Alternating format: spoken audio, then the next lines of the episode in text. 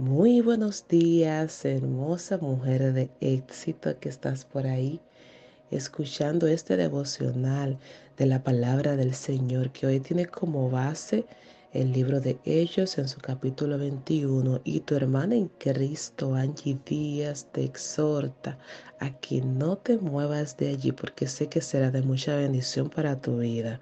Pues vemos como Pablo en este capítulo Vemos como Pablo continuaba su viaje hacia Jerusalén, en el cual, por supuesto, tuvo varias paradas, pero la que más llamó mi atención es la que hicieron en la ciudad de Cesarea, donde se hospedaron en la casa de Felipe, el evangelista, y pues llevando varios días allí, bajó de Judea un profeta llamado Ágabo este hombre, guiado por el Espíritu Santo, hizo lo siguiente.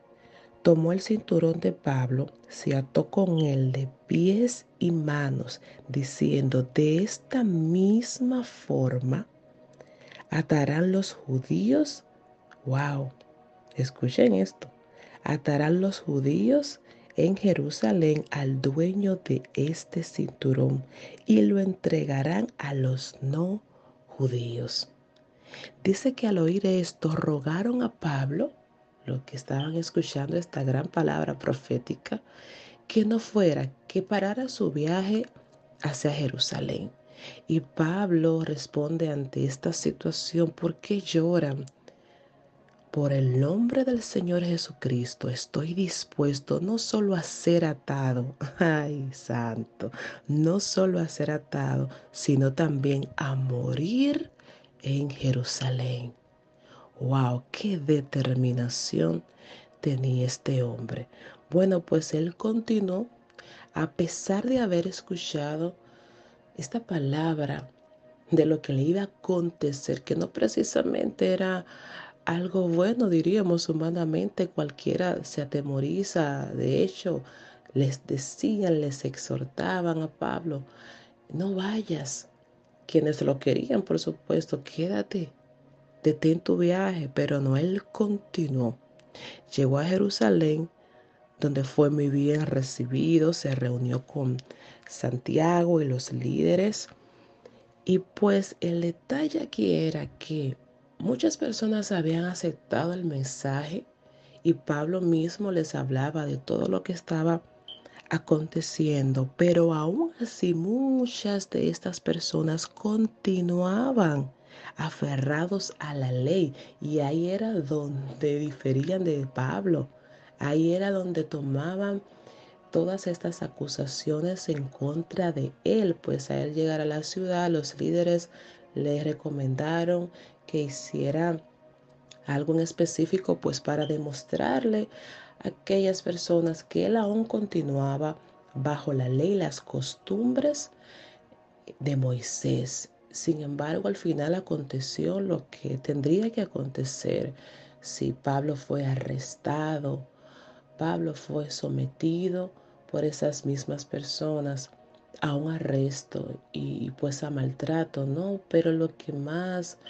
cautiva mi atención es la determinación de este hombre. Aún sabiendo anteriormente, podemos escuchar cómo él sabía que en los diferentes lugares que llegaría, pues le esperaría prisión, le esperaría maltrato.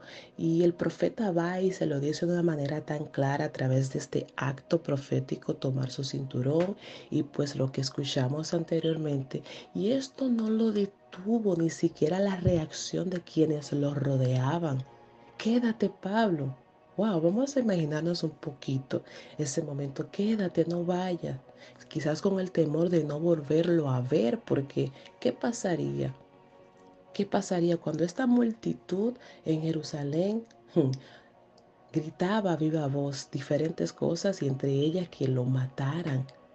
¡Wow! Impresionante, impresionante.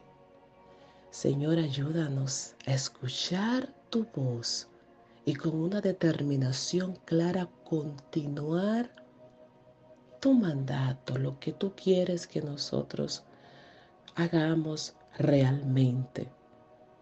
Mujer de éxito, en esta mañana te invito a pensar en lo determinada que debemos ser ante el mandato, ante la obediencia, ante lo que nuestro Padre quiere que ejecutemos, sin escuchar voces externas, sin pensar en lo que a veces, sin darle mucha mente, como dicen por ahí, a lo que pueda pasar, sino pues apasionadas con hacer la voluntad del Señor, porque aún en medio de esas situaciones, Él está, Él está y estará siempre con nosotras. Bendiciones.